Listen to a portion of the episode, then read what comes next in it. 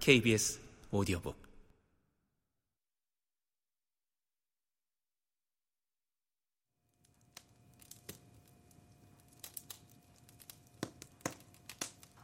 대체 이게 무슨 뜻이지?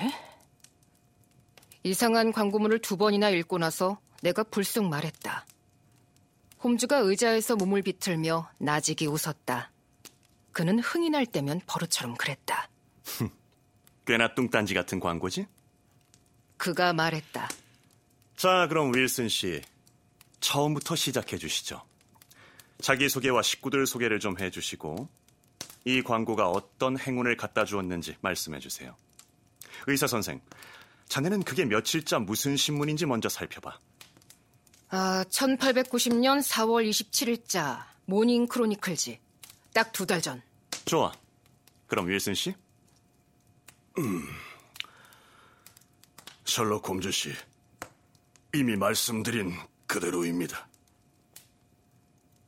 제이비즈 윌슨이 이마에 땀을 훔치며 운을 뗐다.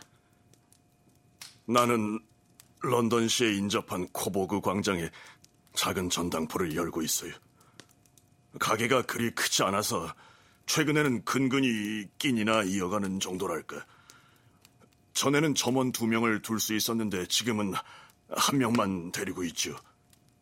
그에게 급료를 줄 정도의 일거리는 있다지만 이 점원을 둔 것은 그래서가 아닙니다. 일을 배우는 게 목적이라면서 급료를 반만 받겠다고 해서지요. 기특한 그 청년 이름은 뭐죠? 셜록 홈즈가 물었다. 빈센트 스폴딩이라오. 그런데 청년이라고 할 순 없어요. 도통 나이를 종잡을 수가 없지.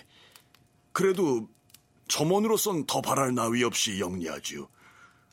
그 친구라면 더 좋은 일자리를 얻어서 내가 주는 것의 2배는 너끈히 벌 수 있을 거요. 그렇지만 그가 지금 이대로 만족스러워하는데 괜히 딴 생각을 심어줄 필요는 없지 않겠소? 아, 그럼요. 급료를 덜 받고 일하겠다는 점원을 두다니 참 운도 좋으십니다. 요즘 세상에 그런 점원은 정말 흔치 않죠.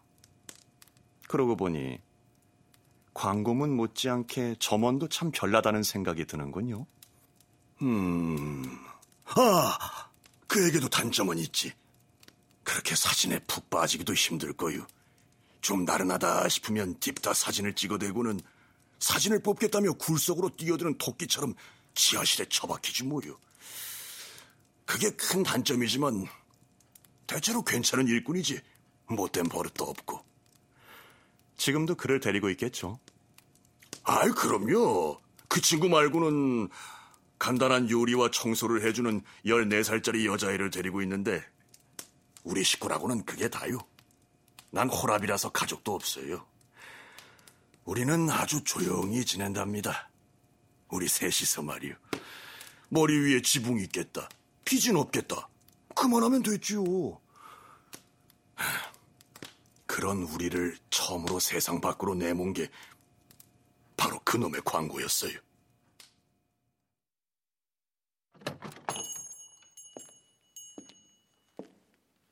스폴딩. 그 친구가 딱 8주 전에 바로 이 신문을 들고 출근해서는 이러지 뭐겠어. 윌슨 씨, 나도 빨강머리였으면 원이 없겠어요. 아니, 왜? 내가 물었죠. 글쎄, 빨강머리 남자들의 연맹에 또 빈자리가 났다는 거예요. 누구든 그 자리만 얻으면 폭 터진 거죠.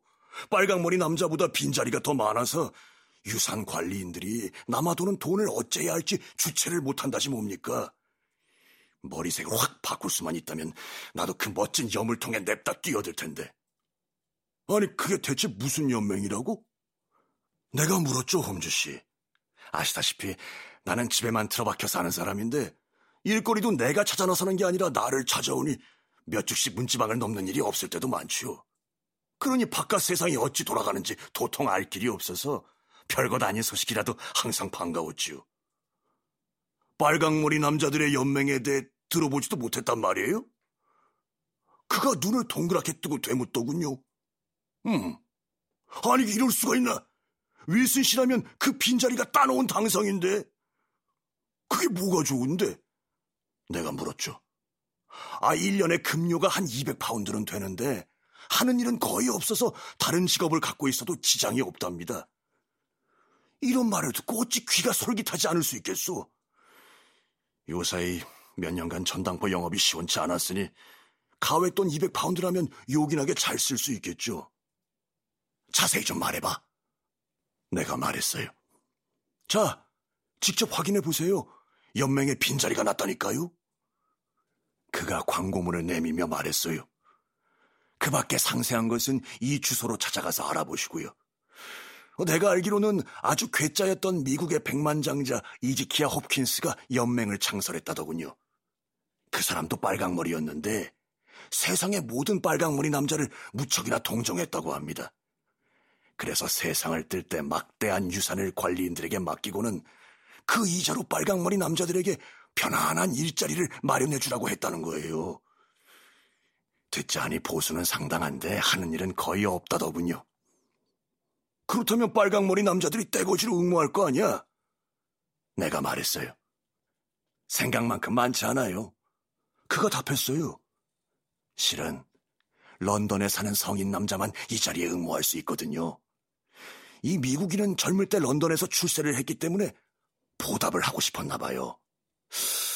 그런데 또 듣자하니 생생하게 불타는 듯한 진짜 빨강머리가 아니고 색이 연하다거나 어두워서는 응모해봐야 소용이 없다더군요. 자, 윌슨 씨, 응모를 하고 싶다면 그저 걸어서 들어가기만 하면 돼요. 하지만 윌슨 씨야 몇백 파운드를 벌자고 그런 이상한 것에 발을 들여놓을 필요가 있을까요? 자, 두 분이 보시다시피 내 머리칼이 아주 전적으로 시뻘겋다는 건 영락없는 사실입니다. 내가 보기에 그런 문제로 경쟁이 붙는다면 평생 내가 만나본 그 어떤 남자보다도 못할 게 없다는 생각이 들었어요. 그 일은 빈센트 스폴딩이 워낙 아는 게 많은 듯해서 그 친구를 데려가면 도움을 받을 수 있겠다 싶었죠. 그래서 그날 그에게 가게 문을 닫고 함께 가보자고 했어요. 하루 쉬게 되어 퍽이나 좋아하더군요. 그래서 우리는 일을 접고 광고에 나온 주소로 찾아갔습니다. 홈즈 씨, 내 평생 그런 광경을 다시 또 볼 수는 없을 겁니다.